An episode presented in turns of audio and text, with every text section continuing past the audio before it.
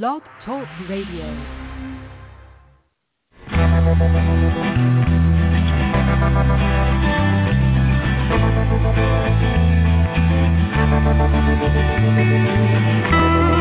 Stroll through the pictures, what I've left behind.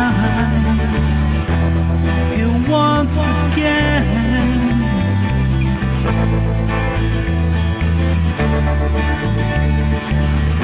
I'm locked up in memories. They all intertwine. The memories in, in my mind. I know tomorrow, cause that dawn will come. You will never know Good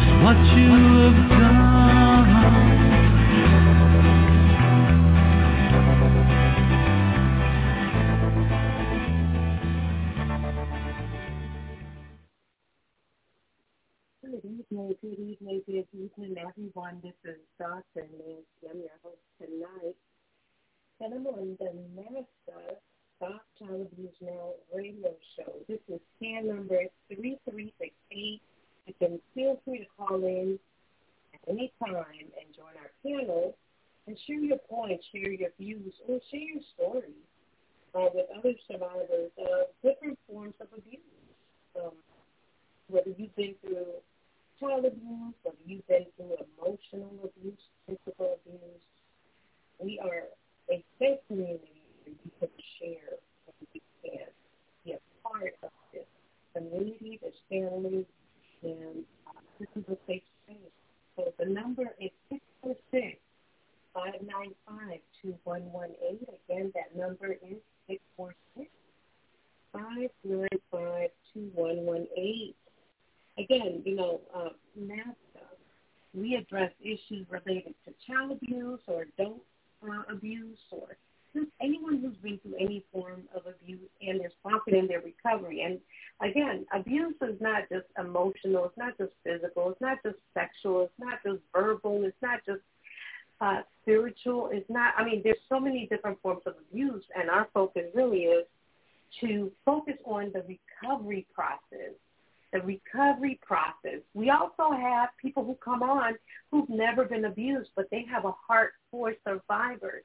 And they literally would just come on and share different topics on recovery and or how they help their clients, how they help in the mental health field regarding recovery, regarding um, supporting others, volunteering. And so it is a pretty broad spectrum when it comes to that. I don't want people to think that it's just focused on this one little area because abuse is so broad, okay? And um, and the point is, this is a safe space, and we're all walking in our recovery journey together.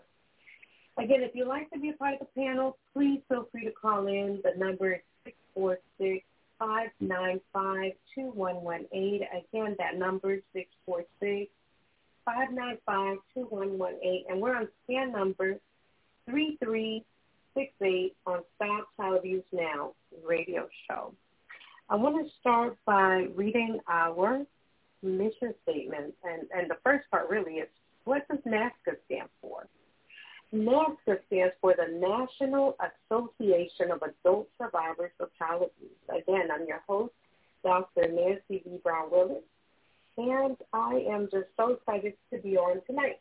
Where scan number is 3368. You can always go in. You can get the scan number, and you can always share the link, and it will have uh, tonight's show on it. I will start again by reading the bio, the mission statement. We have a single purpose at NAASCA to address issues related to childhood abuse and trauma including sexual assault, violence, or physical abuse, emotional traumas, and neglect. And we do so with only two goals. One, educating the public, especially as related to helping society get over its taboo of discussing childhood sexual abuse. presented facts showing child abuse to be a pandemic, worldwide problem that affects everyone. And two, offered hope and healing through numerous paths, providing many services to adult survivors of child abuse and information for anyone interested in the many issues involving prevention, intervention, and recovery. You know, I want us to just remember um, that recovery is possible. You know, many of us have been through different forms of abuse uh, and different forms of psychological, emotional, mental types of, of abuse, right? But recovery is possible. Um, and so we just want to make sure that we remember that. Uh, and tonight is an open panel. We don't have to focus on just one particular topic. Um, on Wednesday nights, it's, it's pretty much it's an open panel. Um, if you feel led to share your your story or your testimony or um, just a topic that's in your heart regarding recovery, please feel free to do that. That's what we're here for. This is a safe space where we're able to share and encourage, empower, and really the the real, you know, goal is to, to heal, to heal together, and heal our community. So um, I'm going to share um, probably um, a topic, and but again, we don't have to stick to that topic tonight. And it will be basically focused on recovery from uh, you know, emotional abuse, emotional abuse recovery. So what does emotional abuse mean? What what is that? So emotional abuse really it includes non-physical behaviors that are meant to control, isolate, or frighten you. Okay, um, that that could be somebody being, you know, verbally abusive. Um, that could be when we're dealing with bullying, which sometimes we've had people just come on and talk about recovery from bullying, you know, as a child. And now you're an adult and probably still deal with some forms of bullying. But now you can show up for that child and you can actually address those uh, those emotions and those people in a better way because you've had the time to educate yourself or you had the time to process and to and to really learn and understand that, that that's abusive.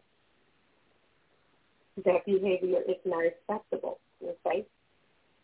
So uh, this may present in romantic relationships as threats, insults, constant monitoring, excessive jealousy, manipulation, humiliation, intimidation, and decisiveness, okay, among, amongst others.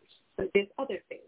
But this is just to, to name a few, just to bring awareness to us, okay?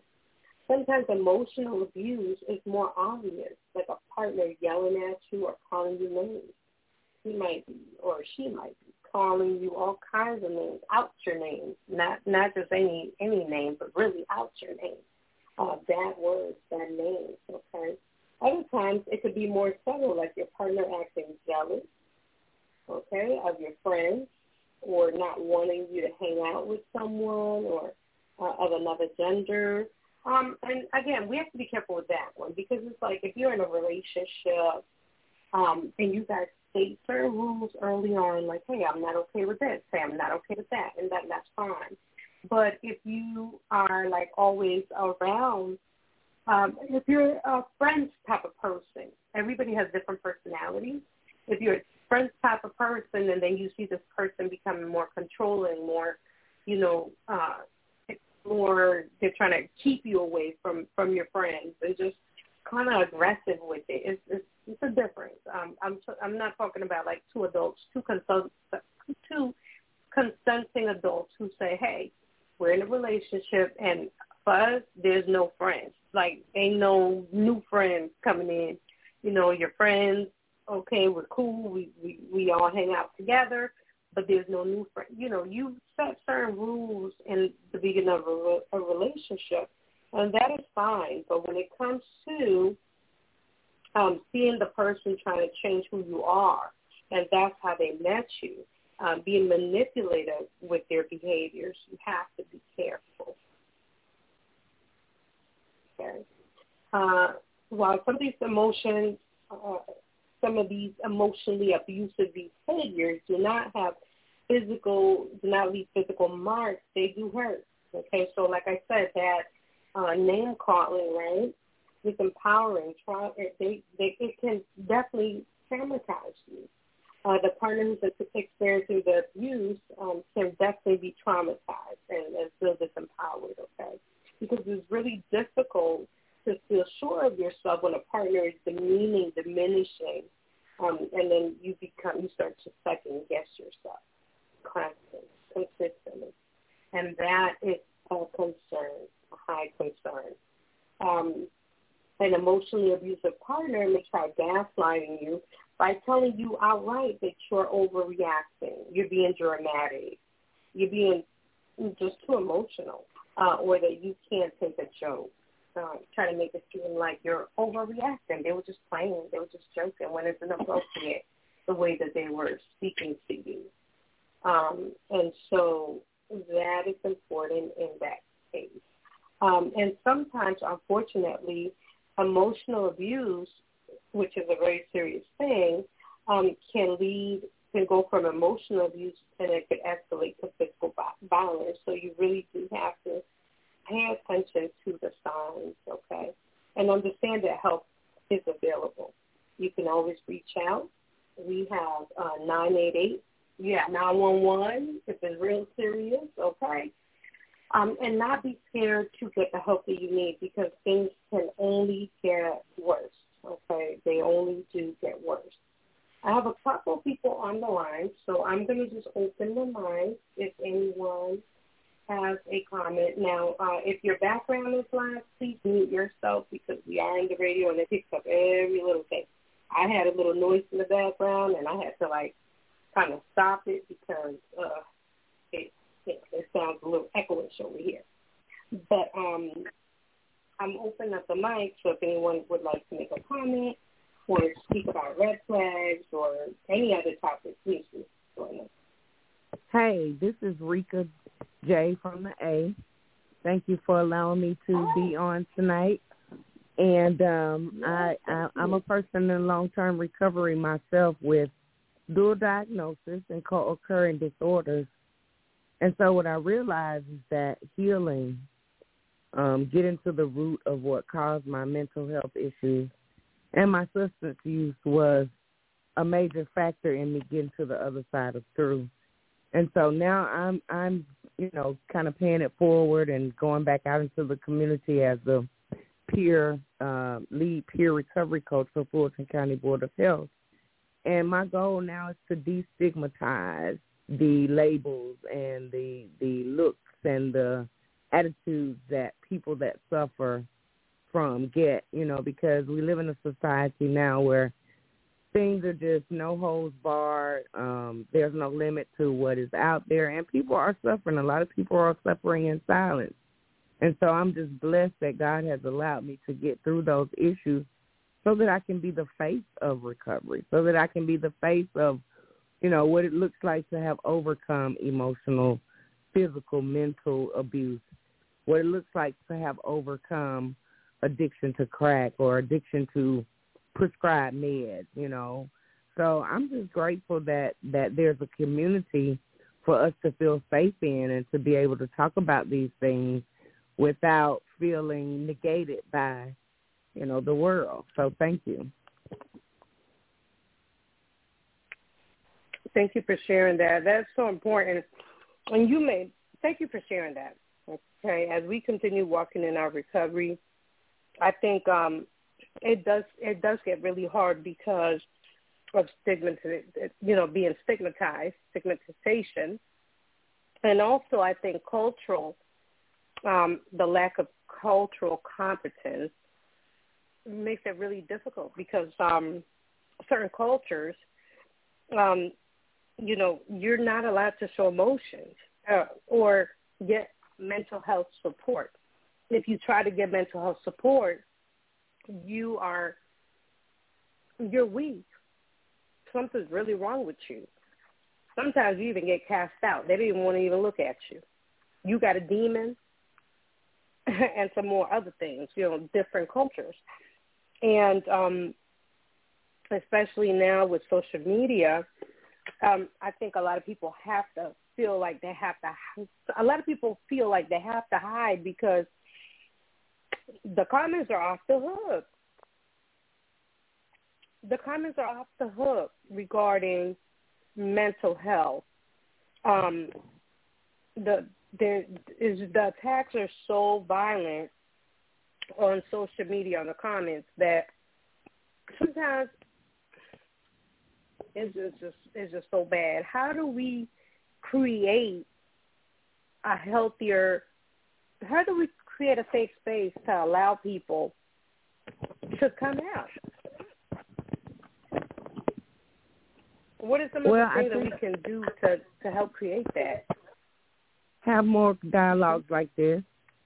Um, you know, have roundtable discussions. Not not be afraid to reach out to somebody that may be suffering. Um, we need to have more understanding. We need to have more education. I, I'm on. Um, I'm the lead consultant on uh, a couple of studies with Emory, where we're educating nurses um, about mental health and substance use, because even people in in in the mental health profession, healthcare profession, they have their own ideologies about what mental health and substance use is, and it could be any of those people, and it is many of those people. And so, you know, bringing awareness to what we have going on in the world because it's more prevalent now than ever. You can't hide it. There are celebrities that deal with addiction and substance use.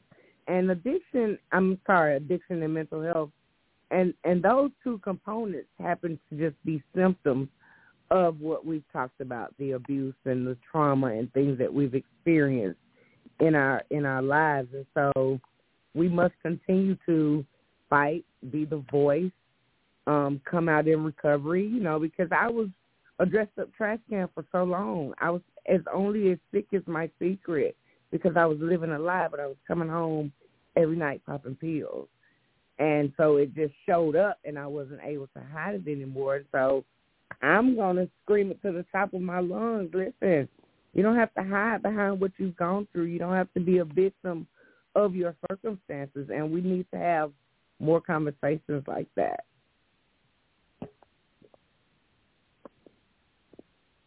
You're right. You're right. I I know I I went through it. I definitely went through it. Um I was dealing with addiction. Um, mine was to mine was the cannabis, but look, people be putting stuff in your stuff, and I was I went through a, a, a time that I was acting crazy. I was acting out of control. I don't know what I was acting was not right with that stuff. But um, all I have to say is, people didn't really. It was funny to people. Um, it was funny to people, it was entertaining to people. I didn't see like anybody really come to me like, hey, since I'm really concerned about you, I love you. Excuse me, I noticed this. But it was more or less of a mockery and of entertainment. So um, you're right. I feel like we need education because people don't know even know how to even address or deal with people when they are going through their psychosis moment. They're not educated. They're not trained. They're not they don't know what to do. Um, and unfortunately, again, you know, uh, we have the cyberbullying and and all this other stuff, which is leading a lot of people to take their lives. You know, they're, they're going into depression and they're taking their lives because they feel like, hey, I messed up so bad. I can't go back. I can't. I ashamed myself. I ashamed my family, my community, my church, my my friends you know, I cannot come back from this, but you can. Um, and then you may feel so so alone. You know, I know I felt alone, and and when you get to that place, unfortunately, a lot of times you isolate yourself even more, which makes it worse. You know, but I, I like the fact that we do have, um, you know, like NAMI and different organizations, the National Alliance on Mental Illness, and Mm-hmm. We have um, the American Foundation for Suicide Prevention, and you know different, and the NAASCA, which we're on now. Different organizations that actually care about recovery and care about supporting people who who may be going through mental health challenges or depression, anxiety, emotional stress, whatever you may be going through, just let you know you're not alone. Like there's people who have made it, there's people who are successful. They still suffer. We're still people. You know, Well, people the- are people. the- We're all one. all of the Yeah. things that you Mhm. mentioned, the bullying, the shame that, you know, the mockery or whatnot that you experienced when you went through your episode, just, you know, kind of solidifies that we as a whole country have issues, mental health issues, because bullying is a is a symbolism of how you feel about yourself. And so to have to go through that in the world that we live in today, where people will commit suicide because somebody said something to you on an invisible platform, you know, it, it's really sad that we live in those times where judgment and and and we're a superficial environment and a superficial culture that it's gotten to that point. That's the that's the real issue. And so until we start, you know, dealing with the underlying stuff that's embedded in us, then, you know, we're going to fight this fight forever. But it, it only takes one person. All it takes is for one person to be reached so that, that person can go and spread the word, so that that person can go and spread the word. So we got to have grassroots organizations and just be active and be seen and advocate for those that can't advocate for themselves. So, you know, it's it's a never ending cycle, but I believe that there's hope. Um I've seen things change. I mean, I'm I'm I'm a person in long term recovery. So, you know, I went to the ARAD um convention last week at the Capitol, which is hosted by the Georgia Recovery uh Georgia Council for Recovery and it was 1,200 people in attendance, 1,200 people in recovery. So it's doable. You know, we just got to keep, like I said, advocating and being the voice and praying, of course. But, yeah, until we start digging at what has gotten us as a whole, because the, the, the you know, it's an opioid crisis in the country. So there's an issue that's a big issue that um we've got to peel back the band-aids and we got to heal as a whole for it to be effective. And I think that that's kind of permanent now because of the 911 phone calls and the CARES warm line and the CSB boards and, you know, the peer support specialists. So it's, it's, it's having an effect. Yeah. You're right. I think it is really important for us to to raise our voice and come forward. Um, again, mental illness is associated with something being wrong with you. Um, people feel ashamed to talk about it and put their face to it. Um, and we've had so many great people in our community who have lost their life to suicide who were suffering in silence due to mental illness. Um, I share I'm a suicide survivor, and I lost my sister in 2020, uh, three days after Thanksgiving from suicide. And you know, people have a lot of people when I share with them, they'll say, "Yeah, I attempted," or "Yeah, I thought about it," or you know, it crossed my mind, and you know, I was at that place and I'm like, okay, did you talk to anybody? Were you able to talk to anybody? Some people say no, they didn't have anybody they could speak to. Or they just felt embarrassed to talk about it or they didn't want to talk about it because they didn't want to hear any negative comments about how they were feeling, but those were their feelings and that was a, the feelings should be validated because that's just that's where they were, you know, and so we should be able to respect people and then try to find you know resources, not shame people uh, for for feeling like that because you don't know what that person probably went through.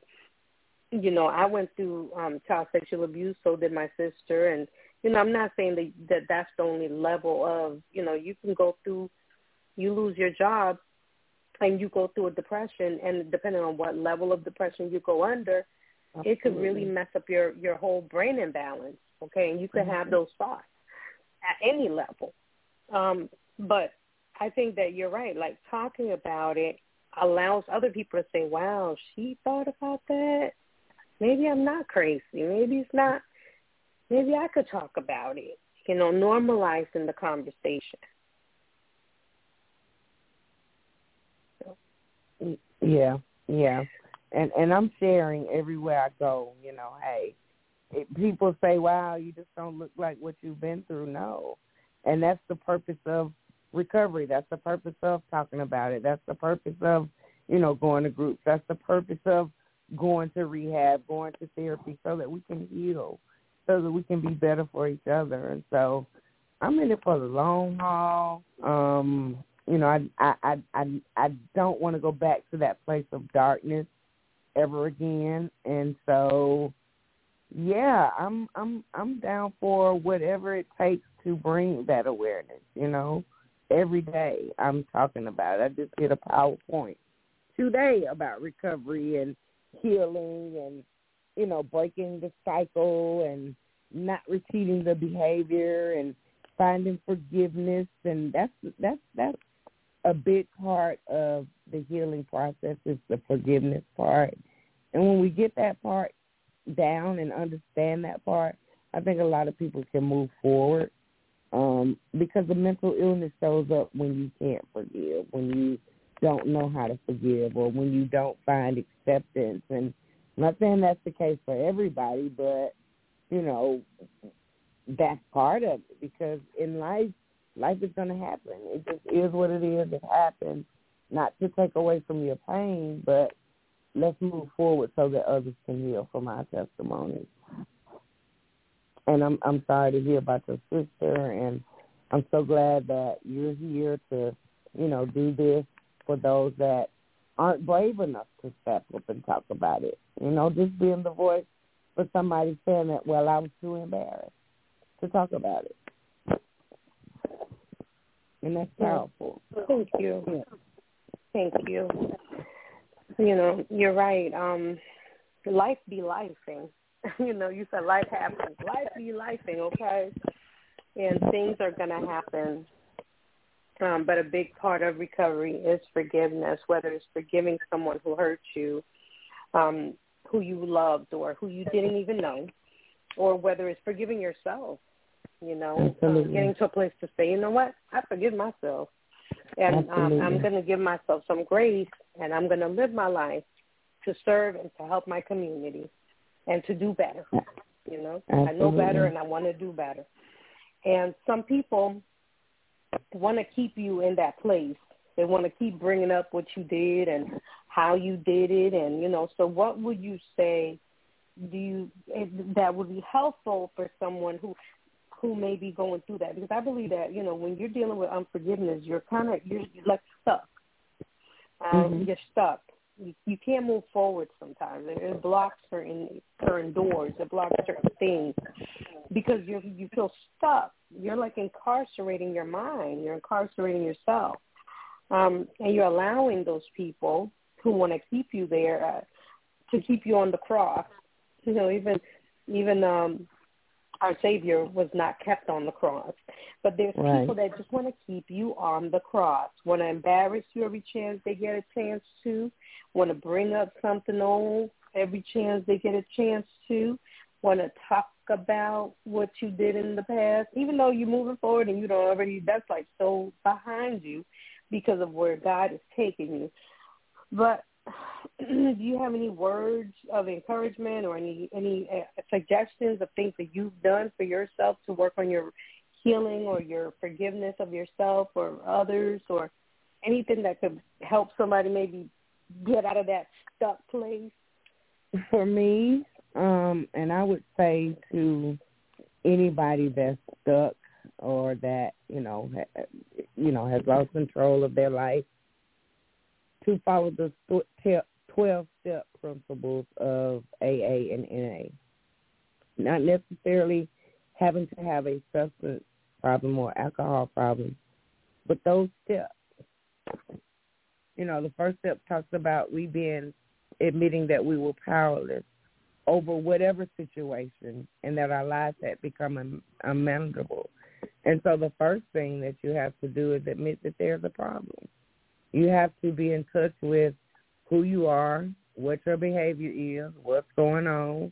You know, a lot of us know that we're not healthy mentally, but then that this when the drugs come in. We we cover it up. We try to self medicate. You know, and so we have to admit that I am powerless over what is going on in my life. I'm powerless over this addiction. I'm powerless over this sexual molestation because I can't control it. I can't. I mean, I can't change it. You know, in so in in so many ways, um, of what has happened when dealing with your trauma. And so I encourage people to to follow the twelve steps. Um, if you work the steps, and it talks about uh, forgiveness, it talks about taking a more inventory of yourself. It talks about turning your life over to God. It talks about you know it's it's kind of a guide to how I think you can live your life healthy and in order.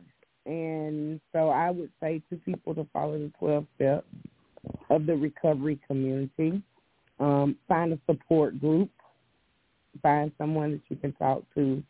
Um, and it doesn't necessarily have to be a therapist. It can be a peer support specialist. Um, exercise, you know. Um, get a journal.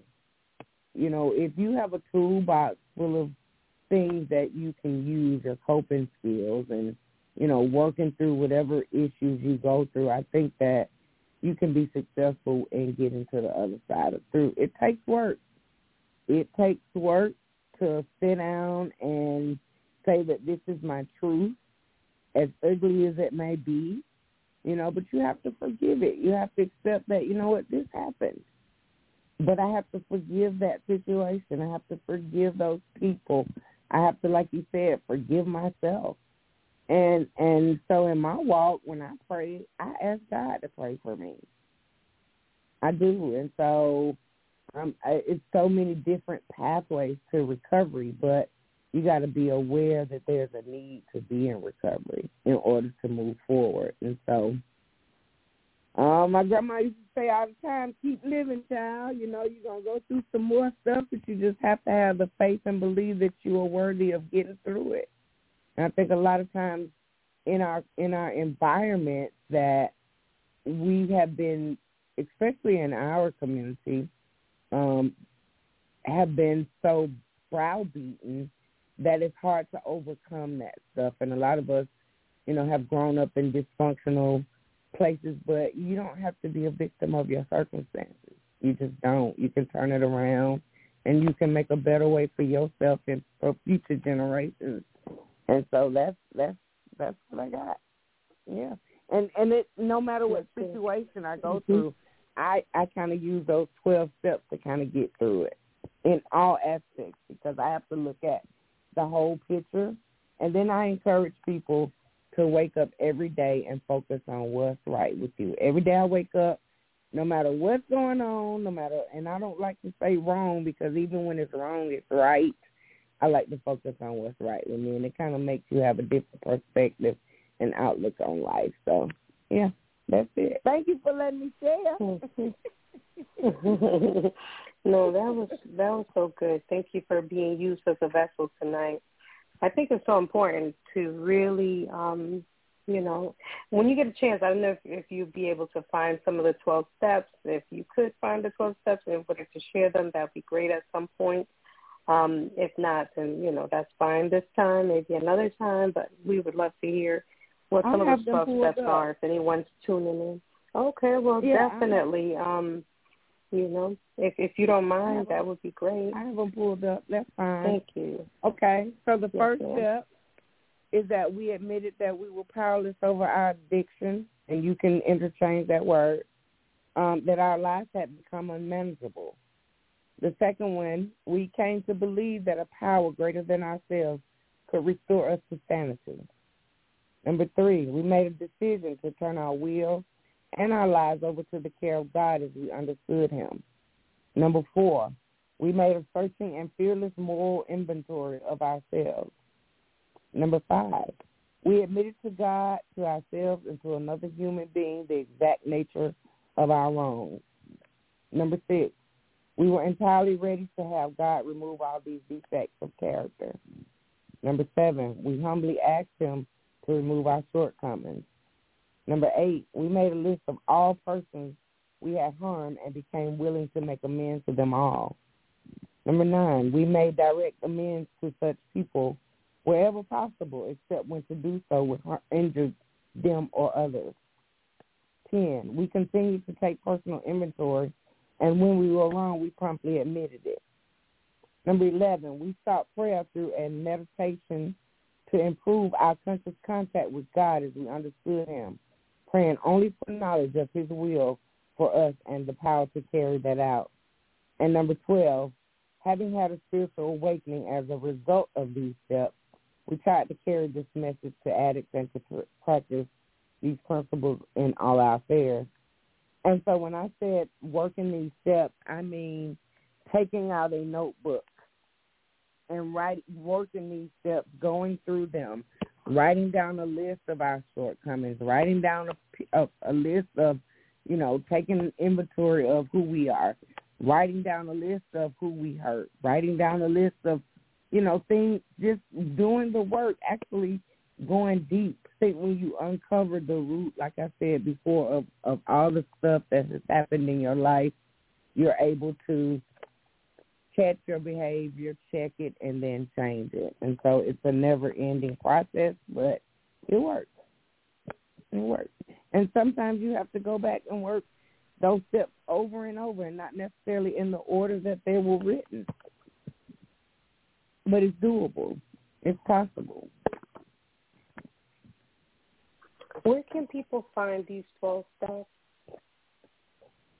Um, they're online, the NA community or the AA community, the Big Step, um, the Big Book, the uh, 12 Step book.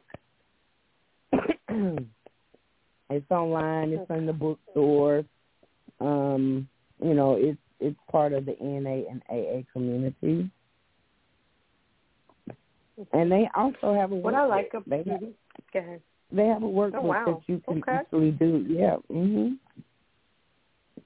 I think it's important to, you know, to remember uh, something that you said that is really important that we really have to remember. You have to do the work. You can't be lazy about it. It's going to take work. You might have homework, physical work, emotional work. It's going to be work. You know, you have to work it. It's not going to work unless you work it. You have to work the steps Sometimes you have to write the list down. You have to go over it. You have to flip it up. What I like about the 12 steps is, like you said, that you can actually use it in other areas of your life. You can plug in something different in there, and it's still having you to do the work in whatever that particular area is. But what it does is it really holds you accountable. It holds you accountable you can't blame, well, this person did this to me and that person did this to me. There's a time for that, which I think is really healthy to talk about what you went through.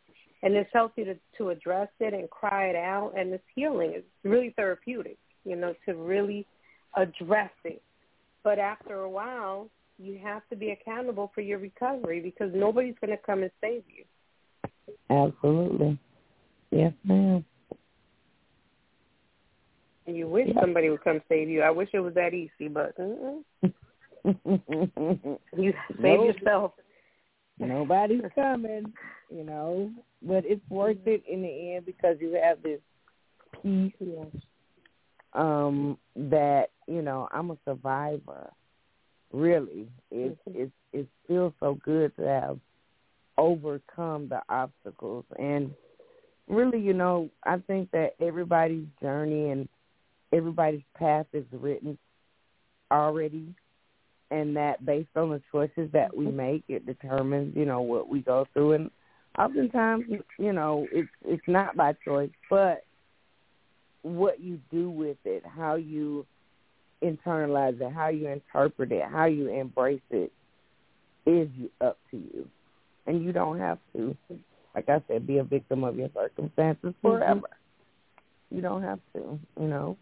And if you choose to stay there, then that's on you because there's so many self help, you know, videos, access to things that can help you get better. And so if you, you know, you, it's easier to stay stuck in depression. It's, you know, because it, it doesn't take as much work. It takes a, a, a little or no effort to stay in the bed. And I, and I've been there where I could not get up. But that mental health, that Mhm. mental health piece had total control over me. And I had to free myself. I almost lost my life behind my addiction. And so, you know, I didn't have a Mm. choice but to get it together.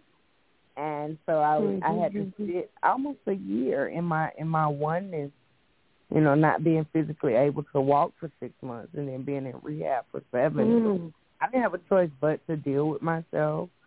Um, and it was ugly, but I had to I had to face that ugliness and I had to push through. And Mm. being able to do that, you know, that that's the reward. Being able to do that and say, Wow, I don't have to be, you know, who my parents were, who my grandparents were. I don't have to be them anymore. Because, you know, people are only able to to love you as deep as they love themselves and a lot of times we inherit the generations before us. Mhm. Right. Yeah. Yeah. And, and and that's what we were talking about earlier, like you know that cultural. How do we break that generational curse? Like, how do we break that generational curse? Like, this person was abused, and then that person was abused, and then this person went through substance abuse. Like my father, you know, he deals with substance abuse. Like, you know, it's something that runs in my family, and it has affected me. Has affected my family you know and so it's like you see the cycles and you're like oh man how do you break it but like you said you have to literally sometimes you have to hit rock bottom sometimes Mhm. you have to go through that you know but it's such a blessing when you're able to to turn around and be able to help so many people because of what you went through you know like Yeah. your your pain literally has purpose it produces purpose so how Yeah. do you and I'm just going to repeat, we're on scan number 3368. The phone number to call is six four six five nine five two one one eight. I'm going to unmute the mics. If you feel like you'd like to make a comment or say something, you can mute yourself if your background's loud, but if you'd like to make a comment and or, you know, address the topic of just recovery, recovery from substance abuse, recovery from mental illness, walking in your recovery, recovery from abuse, just any form of recovery where you've just said, you know what, I'm going to take control of my life and I'm going to I'm going to change the trajectory of my life. I believe that recovery for me is a lifelong journey. Like I'm always uh doing cl- taking classes and doing certain things to to help me in my recovery because I know that those things help me feel good and they help me in my recovery. So for me, recovery is a lifelong journey. I don't ever one thing that you said earlier, you know, and and I agree. I never want to go back to that place. I never want to go to that place where it I'm numb or I'm I'm in my bed and can't get out and and I've been there. I've been there too many times. I'm like, Lord, I don't miss it and I haven't felt those feelings and I'm grateful to the Lord, but I understand. So when people come to me, I'm able to understand them. I'm not going to meet them with judgment. I'm literally going to say I understand and I really truly do. And there's times I've spoken to people about depression, and they've said, "I've never been there. I don't understand," and that's okay. You know, that's not their ministry. They their ministry is something else. But literally, you know, to see that we're able to be used to help people, and you know, and be used by God in a way where we're able to help save lives It's such an honor to me to serve with you all um, everyone on the call, I know, again, some people may not want to speak tonight or their background might be loud. That's fine. But I do know a lot of the stories from everybody on, on the line tonight. And I know that, that I'm in a room full of survivors. and um, and and thrivers pushing through. And we literally work hard to be better every day, and that's just such an honor for me. Such an honor for me. So, um, I forgot what was the question I asked you, Rika. But if you remember, you remember what I asked you?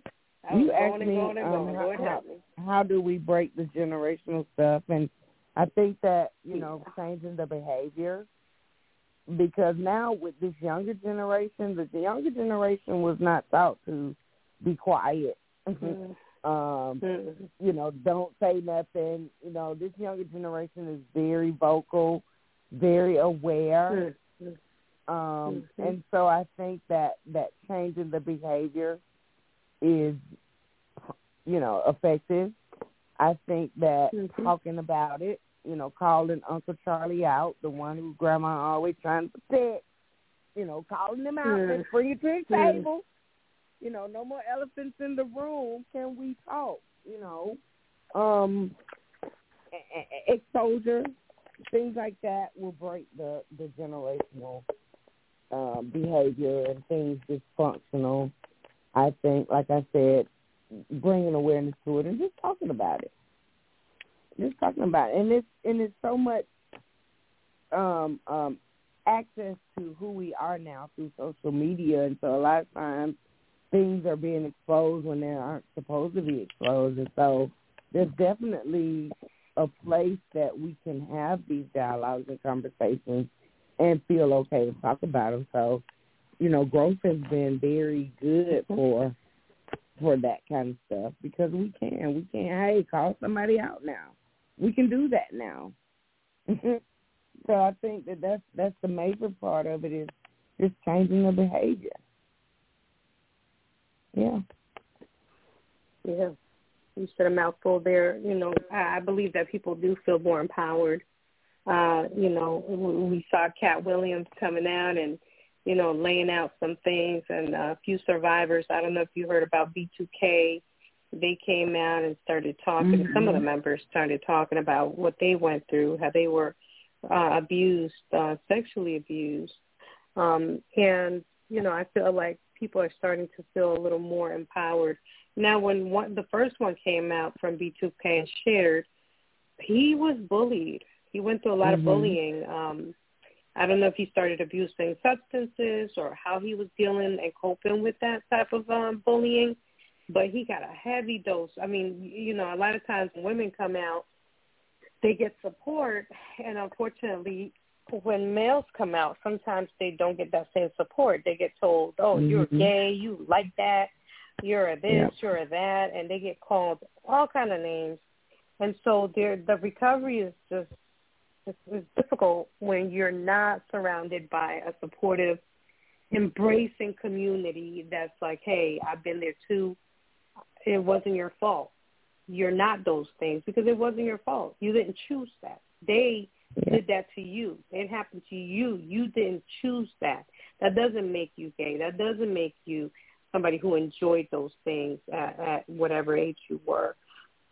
And so uh, when we do come out and we talk about it, I think it is important.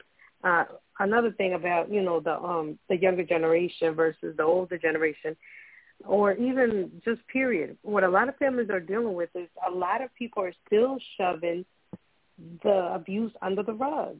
They're still hiding it, like because you love that person so much. That's your nephew, or that's your son, or that's your daughter. That you're willing to cover it up and not allow, not even address it, where at least the victim gets that relief where we're like, all right, let's have a family meeting, let's talk about it, where you get a chance to face the person, address it. But they pretty much just, okay, okay, shh, go over there. Nope, don't want to talk about it. I've had I've had people come on the show and they'll literally be like, I was not allowed to talk about it. That's like a whole other form of abuse. Well, you know, you know, to not be able to talk about it.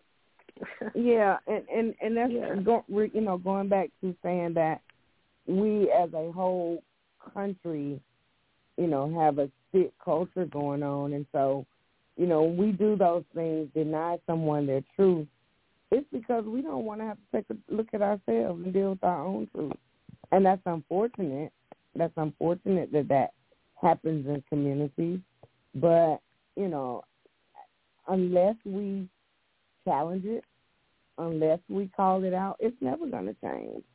So we have to we have to be brave. We have to be encouraged to know that it's okay to say no to big mama or grandmama, and it's okay to, to say why or ask questions. We were taught not to do that as a form of disrespect, but you know it's a different time now. It's a different time that we live in. It's it's it's it's a different culture. The grandparents, the parents are younger. It's it's a whole lot of things that could be, you know, the cause and effect of what's going on. But the conflict resolution to that is to call it out, talk about it, bring awareness. Just say no, you know, tell somebody, and it's okay. I think that's wow. what what is important is that we make people feel and to have to go through being bullied or to have to go through a man's truth not being as valued as a woman's truth says enough about who we are as a whole. And that in itself is a whole nother topic. So, you know, yeah. Yeah, yeah that's very challenging. It's very difficult because um, it's still being done. It's still happening where men sometimes have a harder time coming forward and uh they're making memes about them. I know there's been a few actors that came out uh sharing about their abuse, different forms of abuse they experience in the industry, um, you know, sharing how they've had to have they've been through substance abuse because of some of the pain that they you know, were dealing with. That's what they used to suppress the pain or to numb the pain, really. Mm-hmm. And um and they were made of they they were made fun of, you know, for coming out. And I think that's a horrible thing. Um we really need to to to just be careful uh, about that. But this social media, these comments, um sometimes I'm like, people just say just have so much guts to say anything where if they met you in person, they would never even probably say that. But it's like, you know, they feel so bold, so big and bold. And they're trying to get the most likes on their comments, so they say like the most outrageous things. And celebrities also look at comments. So they're reading yeah. some of these comments, and some of them are slipping into depression reading yeah. these comments. So that yeah. is cyberbullying. It is, and it's it's like I said, it's a direct reflection of how a person feels about themselves. So there's a lot of people hurting. You know, we've heard this term all of our lives: hurt people, hurt people, but it's the truth. Mhm. Mm-hmm. So it's a lot of hurt people um that don't know why they're hurting, and that's their way of coping. That's their way of taking the pain away from them and so it's sad. It's really sad. But I'm going to be continuing to do my work, you know, in the community, right. In my family, you know, just so that, just in case that one person that I'm talking to heard what I said, then maybe they can change oh, someone yeah. else. Maybe that person can so change. You got people else. listening. And so what I like to do though is focus on the the communities that are healing that have access or you know that that people can go to and promote those. You know, I worked. I was a case manager for um, a housing program, which I dealt with the homeless population. And for me, it was deeper than just finding them somewhere to live. My goal was to mm-hmm. allow them to heal, offer them support services, you know, get to the root of what may have caused them to get homeless, become homeless, so they won't have to keep repeating the cycle. And a lot of times, even that homeless mindset is generational, mm-hmm. and so you have to bring the pull the younger people to the side and say, "Hey, here's another way," because a man can't grow if he don't know. And I think that it's our mm-hmm. responsibility you know, it's my responsibility as an older person to, you know, kind of give that information or provide that wisdom to people that don't know. So, yeah, yeah, yeah. I um, I'm gonna do one thing. Um, so again, we're on scan number three three six eight. Thank you for sharing that. That was good. And I'm going to ask you another question, but first I'm to double check here because I want to know how. Just I'm gonna I'm gonna ask you now so you can remember the question, just in case. how did you come to a place where you accepted what you went through and were comfortable enough to speak about it and then pour into others to help them heal? how, when did you get that aha moment that you needed that that your testimony was that much that powerful that it had that much weight uh, where it's able to help people uh, and your heart just was able to help other survivors. Right before that, I want to just check if anybody. Uh, I know we have um, two other callers that have been listening. Uh, sometimes people call in and they can't speak because of their background and or, you know, they just want to listen. They're not ready to speak. But if you've heard anything tonight and you would like to share, your mic is open. Please join us.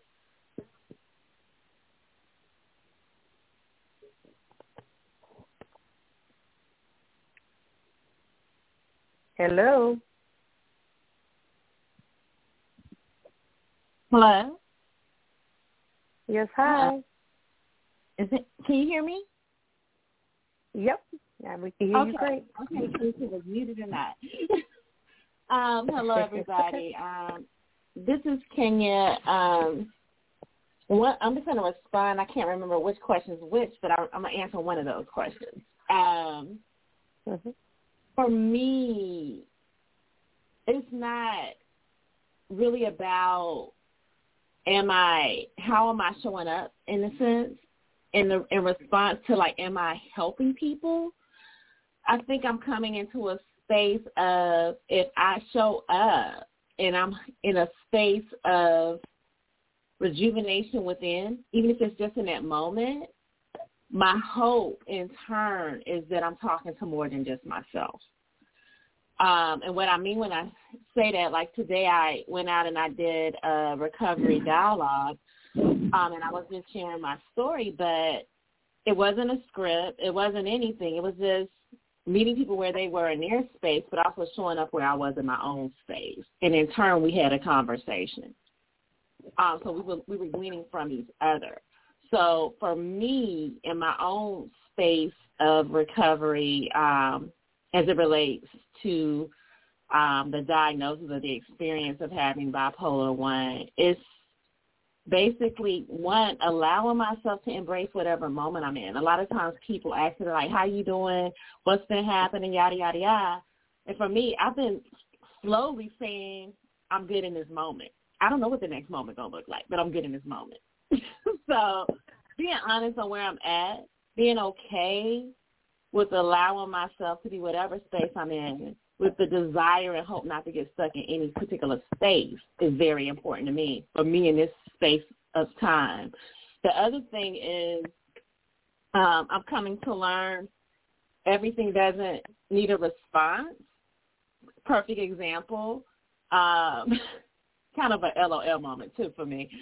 I was on this call earlier, and long story short, um, the call should have, well, in the past, it would take like maybe 20 minutes, 30 minutes, give or take, to do like an overview of um, this particular project I was working on. And it took an hour and a half. I was like, what just happened? And it ain't me. So I was like, what just happened? And then when I got off, it was like my daughter was having a moment with some stuff she wanted to do, preteens, all that stuff. So I looked I was like, okay, mommy's having a moment right about now. And I was like, mommy's putting herself in timeout. We don't even do timeout. I'm putting myself in timeout. And she looked at me like, wait a minute. I said, I'm going to take myself to bed. I need you to leave the room. because I, I knew at that point I was at capacity. And I think it's important, I speak for myself, to know when you're at capacity and you just need a pause. Um, so when, mm-hmm. for me, when I take my pauses, it allows me to get grounded and it allows me to be able to be present not only for myself but with others. And I think self-care at the end of the day is the key. Self-care in how we're showing up for ourselves and then in turn for others. That's it. Mhm. Mhm. Yeah, that was that was good. You're right. Um, I think a lot of times when we're givers, we may forget to take care of ourselves. Like, wait a minute, you can't pour into everybody. You ain't pouring into yourself. And I've been good about the last couple of months really pulling back. Like I go go go go go go go go go go go go go. But this the last couple of months I've been very intentional about stop. People may not hear from me. Nobody may see me. It doesn't mean I don't love the organizations and all of that. But guess what? I have I have a family, I have children, I have things going on as well. And then I have me.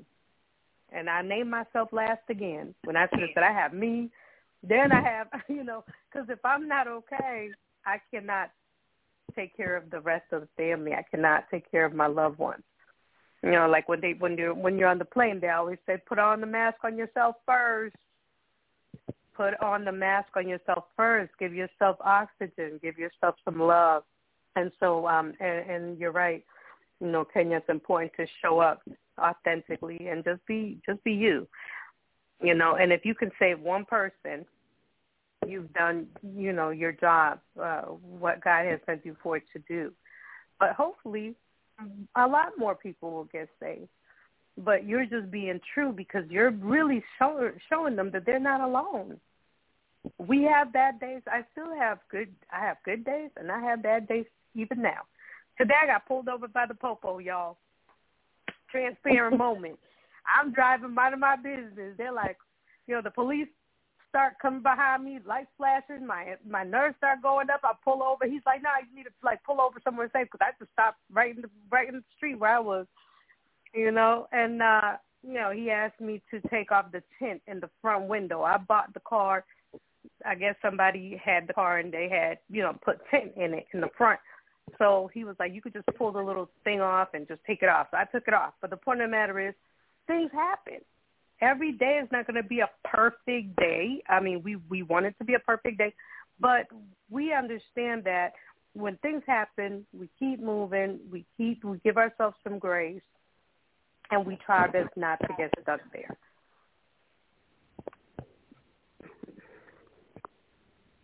Okay. Well, thank you for sharing that, Kenya. All right. So um, I wanted to um, go back. Ms. Rika. I'm here. You still there?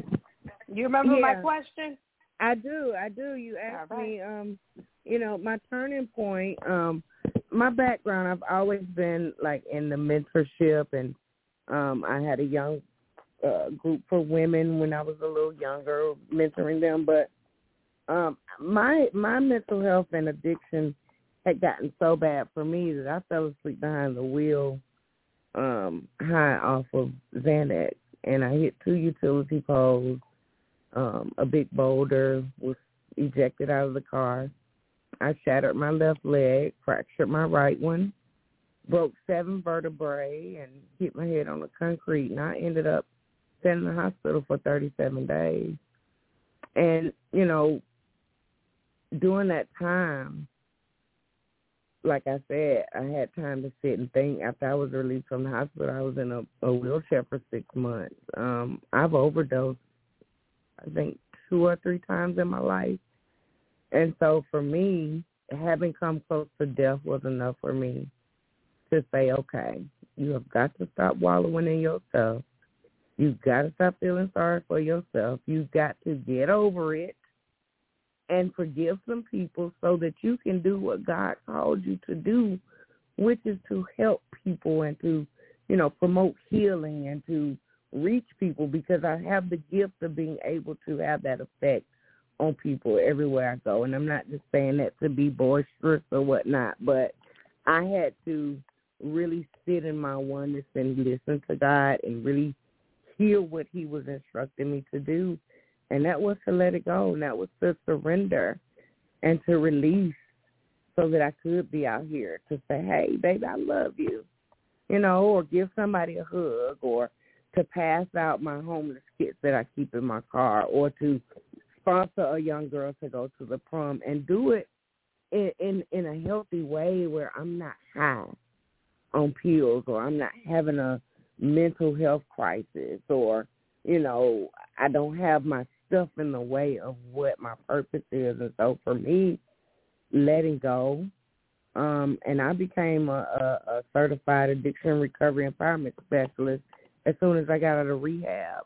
So for me, like being able to be alive, because they had to give me more Xanax in the hospital, in ICU, just to keep me alive. If I don't pay it forward, if I don't go out here and talk about God's favor and His grace and His mercy over my life, if I don't go out here and talk about what I've overcome and the things that I've gone through, I feel like I'll be disrespecting God. Because He said, listen, I'm going to give you another chance.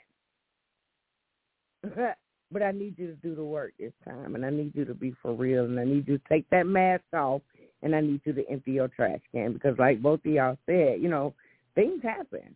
But you know, I, I look at things differently now. I and and things happen. Things happen. I had something fall off somebody's truck and tear my truck up last week, but I focused on well, thank God I'm okay.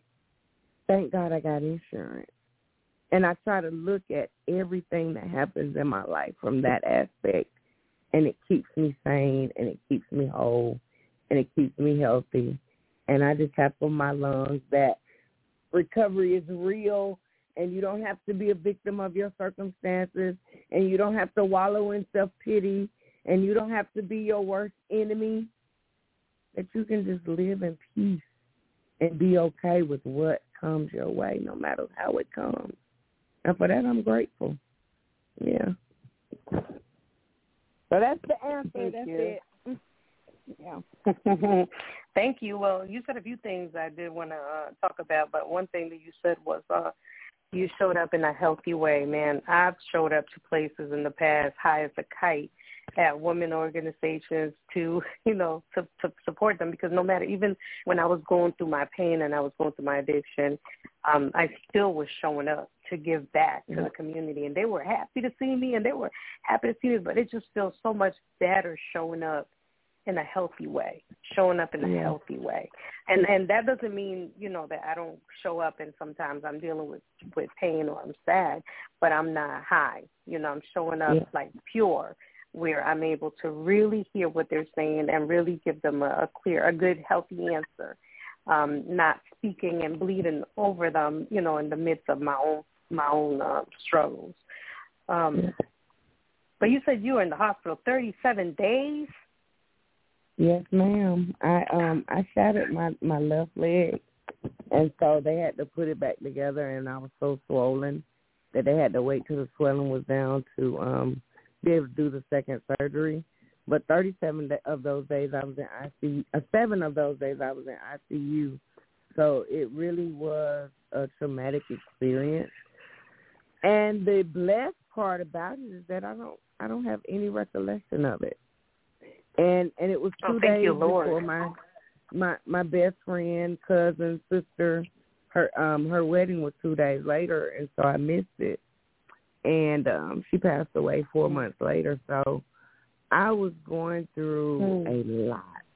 I was going through a lot, Mm. and I crashed and burned because Yeah, I was was heavy. I I wasn't taking care of my mental health. I had crashed and burned. I had let so much pile up, anger, um, you know, sorrow, trauma, grief, things like that had just piled up in all of my years, and it exploded. And so, you know, I, I'm just I'm just grateful and thankful to be alive. Just thankful and grateful, and I mean that. I have rods and and screws in my leg, and so every time I look at my leg, it's a constant Mhm. reminder of two things: where I don't want to go back to, and how far I've come. Mm. Because God is good. Mm. God is good. God is good. All the time. to- I had an addiction to crack cocaine, and God said, "I will remove that taste Yeah. from your mouth," Thank you, and Lord. He did. Yeah. So Thank you. you know, I just count it all joy and recognize the blessing and the gift that that that that I have to be able to reach people in the community that aren't, you know, don't have a voice or don't have the support, and that's just it. And that's my. And I've always known that in life, my goal was to leave this place a little bit better than I found it, and that's it. I don't need no accolades. I don't mm-hmm. need no, you know, big pocketbooks. I don't need no. I don't need that. I don't need that because I'm good. I'm good in God's eyes, and so with that, I'm okay. I'm okay with me. Yeah. One last question I had was, uh, so you were in a wheelchair for six months. Now, did you think you were not going to ever be able to walk again, or was this just while your foot, the bone healed? What was this with, It was- the wheelchair?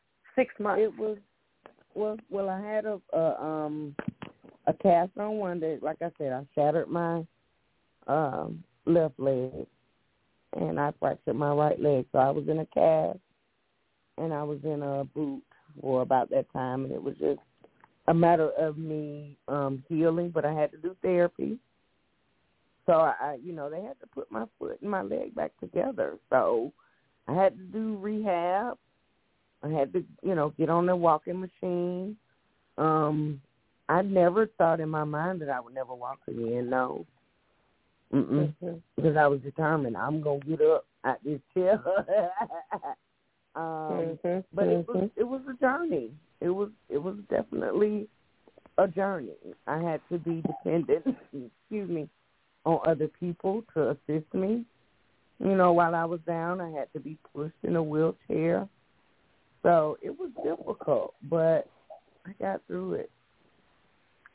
I got Thank it. God. Thank God you're here to tell your your testimony, and thank God that He continues to use you. Wow, that that was um that was something that was powerful. Um, Yeah, thank you. Miss Kenya, you're welcome. No, thank you. Miss Kenya, I wanted to ask you, um, you know, the same question. Like, when did you really realize that, you know, your story was bigger than you? It wasn't. You didn't go through what you went through for you. You, you really were. What was that point where it just kind of hit you? Like, man, I got to start sharing. I got to start helping. I got to give back. I got to. This is not mine. Honestly, This um, is not.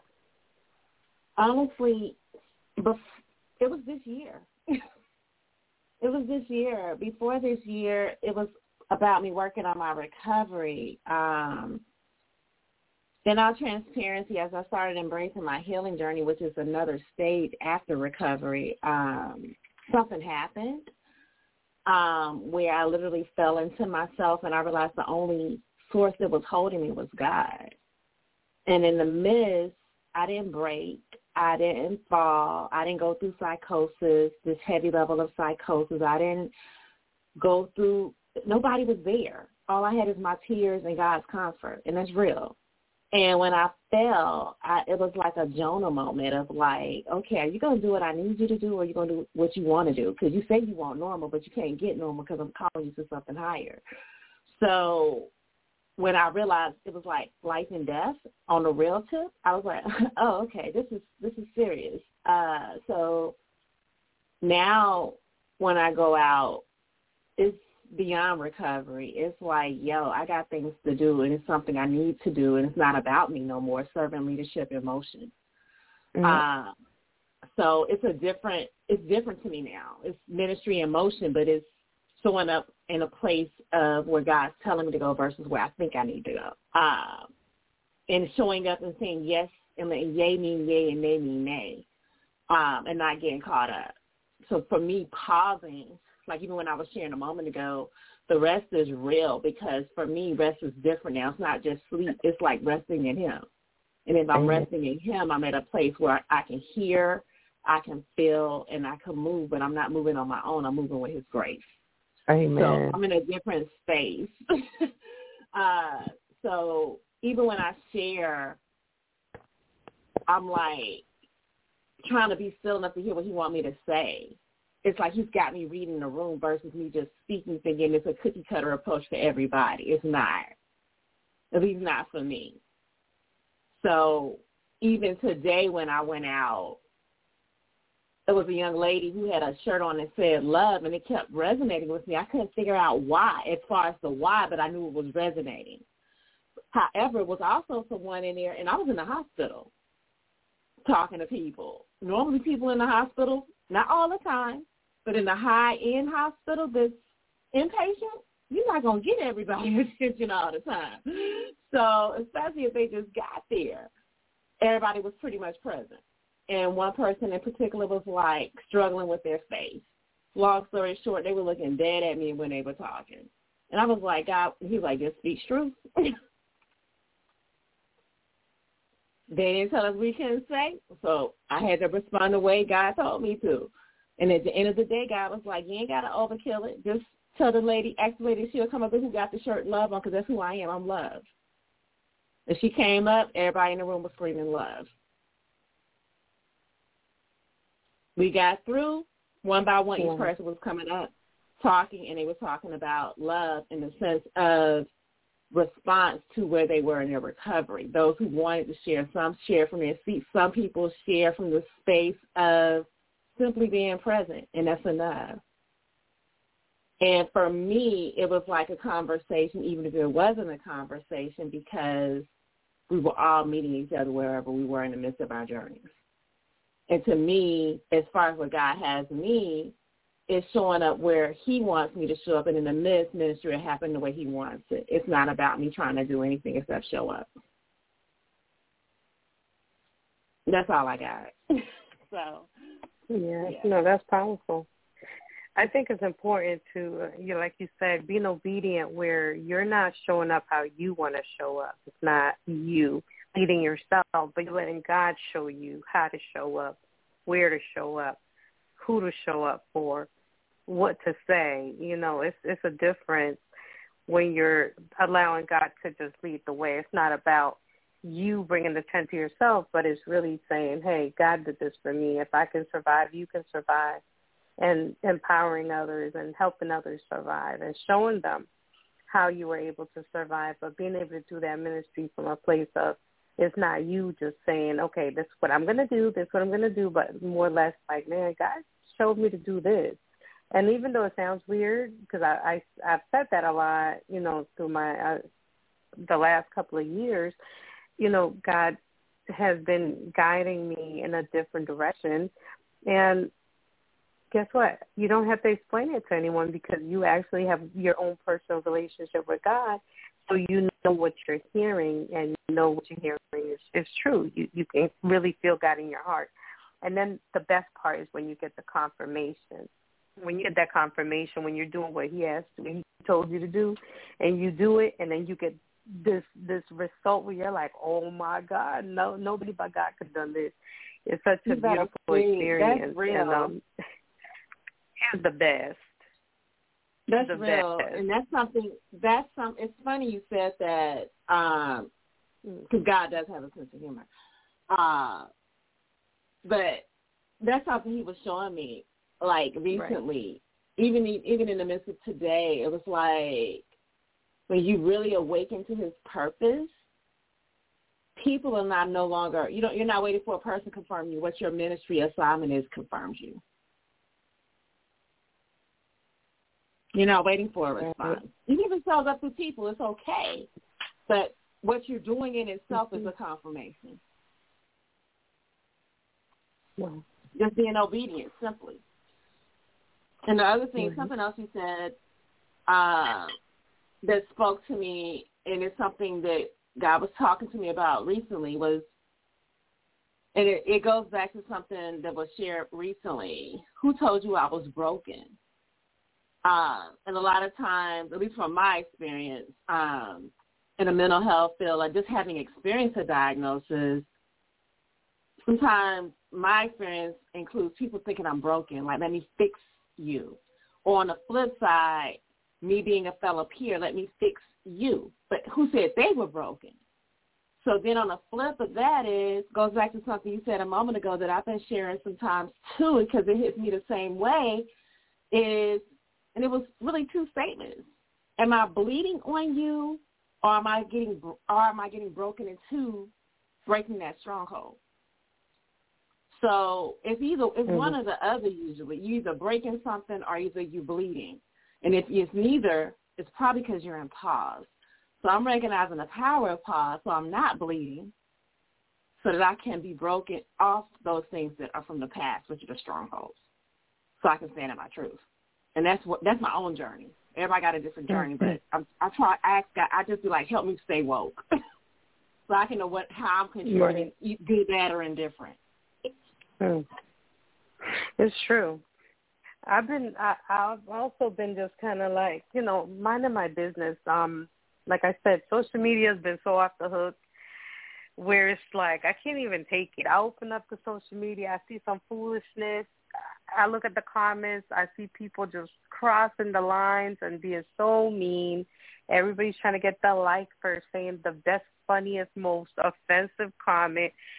People like, I'm I'm gonna take your phone. You know, they're just trying to be the funniest, the most, you know, humiliating. And it's you know, sometimes it's like, you know, I don't have to share everything. Sometimes I'm like, you know, let me just let me just be in the moment and or you know what? Let me just try to hear from God. Am I doing the right thing? Because those things are all a lot of distractions that are going on outside and sometimes you just have to kind of tune in so you could really excuse me, get direction. Some people say to me, Oh, I don't know, I don't really hear from God. I don't really get direction and I think it just sometimes you just have to, you know, just take a little time to to to tune in and and hear from God because sometimes we're just doing either too much or doing not what we're not what he has called us to do. And that's something, you know, you all had shared. It's like, you know, it's it's part of your purpose, it's part of your ministry. It's you know, you know God is putting you in that place because you survived. You got another chance. You could have died. You know what I mean? So that so you know you're like, okay, God, if I make it this time, I'm gonna work. I'm gonna, you know, I'm gonna just live the rest of my life giving back. I think I've said that a few times to the Lord, um, you know, but I feel like I'm walking in my purpose. Uh, excuse me, and I, I definitely think that you know we always have room for growth and you know all that good stuff. I'm always I'm a, I feel like I'm a lifelong learner, and, we all are. We always learn something new. I'm humble enough to say that. I don't think I know it all, even though I may, you know, sometimes uh, when I'm sharing things. But no, I'm always looking to learn something new from somebody because I feel like we learn from each other. And um, and yeah, so I want to give everybody the chance. We're about to uh, wrap up, but I want to give everyone the chance to just kind of, uh, you know, introduce yourself. If you want to share where people can find you, or you know, something that you're doing, or something that you're doing in the community. Um, if you uh, have a book, you're working on on a book, so it's not out yet, but you know, it's, it's you're thinking about it anything. You have a podcast or any any way that people can contact you for for um, speaking engagements or for resources i'm going to uh, open up so that you can just kind of do a little intro and maybe share because somebody might be listening. They might be looking for a coach you know some type of um, resources. And um, yeah so the mics are open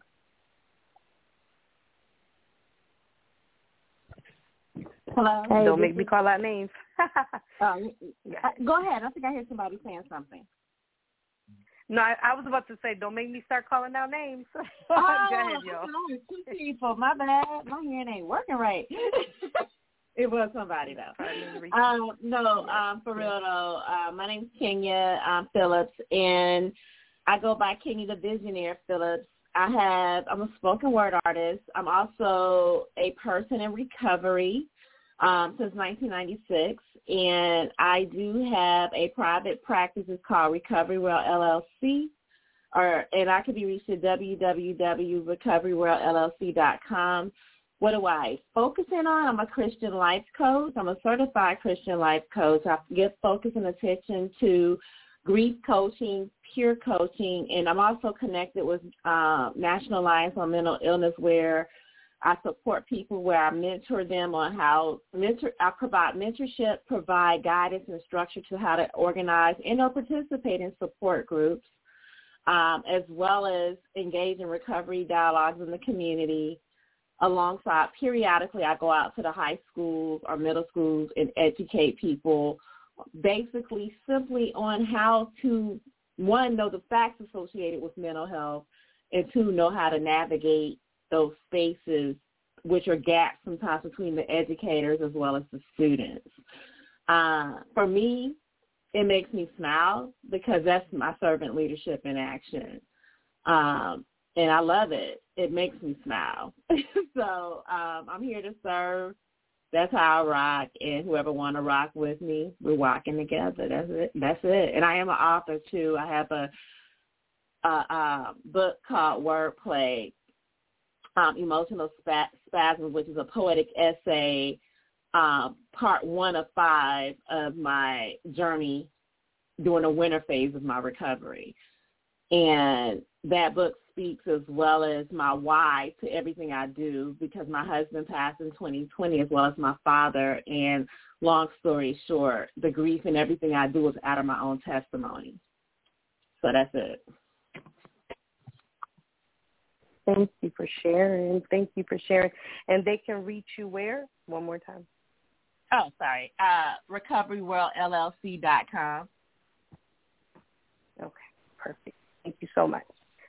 Ms. You're Rita? welcome. Hey, my sister Kenya, how are you? What's up? What's up? Long time no. I, I didn't catch who it was. I called it now. What's up, love? Hey, girl. Hey, hey. What's up? This is- Too far back. This Too far back. Rika Jones. Um, um, let's see. I am the um, lead peer coach, recovery coach for the Fulton County Board of Health, embedding peers in emergency departments. Um, we're working on combating the overdose crisis in America. Um, I am a certified addiction recovery empowerment specialist. I also speak for NAMI in our own voice. Um, I am a community resiliency model teacher, uh, a published author. Um, you can get Beauty in the ba- in the Battle on uh, Amazon.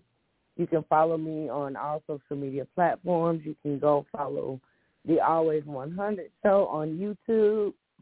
And I am just in the business of paying it forward by giving back what was given to me, and that was an encouragement and, you know, um, proof that there is life on the other side of trauma, pain, and hurt, and that healing is the most powerful thing in the world. So thank y'all for letting me share on this platform this evening. And thank you, Kenya. Thank you, Nancy, for your continued efforts and work in the community. Bless Thank you, both. ladies. Thank you for yes. Thank you. Thank you. Thank you, ladies, for joining us tonight. It's such a pleasure to have you. There's no as of now. I'm on on Wednesday night, so if you're ever available and want to share some gems on the show, please feel free to join. Uh, you're welcome anytime. And uh, and to everyone listening, we just want to you know, recovery is possible. You've heard some powerful testimonies shared tonight about recovery, recovery from addiction, mental health, mental illness. Um, and so just know that you're not alone in this journey. You're not alone. There are people who understand, not just because we're educated or trained, but because we are experienced. Uh, and so we truly have a heart and a passion for uh, the area and the purpose that we're serving uh, in this in this world today. So we just want to say we love you all. Then recovery is possible. Uh, and this is scan number 3368. And we look forward to you guys joining us on the next show. Everyone, have a good night. Blessings.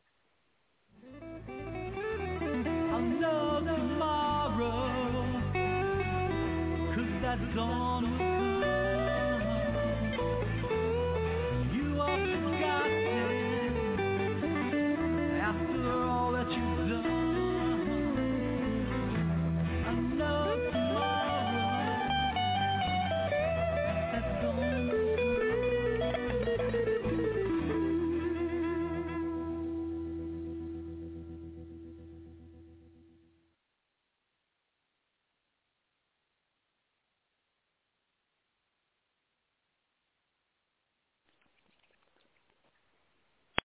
Lucky Land Casino asking people what's the weirdest place you've gotten lucky? Lucky? In line at the deli, I guess? Aha, in my dentist's office.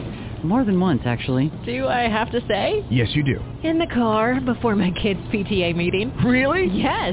Excuse me, what's the weirdest place you've gotten lucky? I never win and tell. Well, there you have it. You can get lucky anywhere playing at LuckyLandSlots.com. Play for free right now. Are you feeling lucky? No purchase necessary. Void where prohibited by law. 18 plus. Terms and conditions apply. See website for details.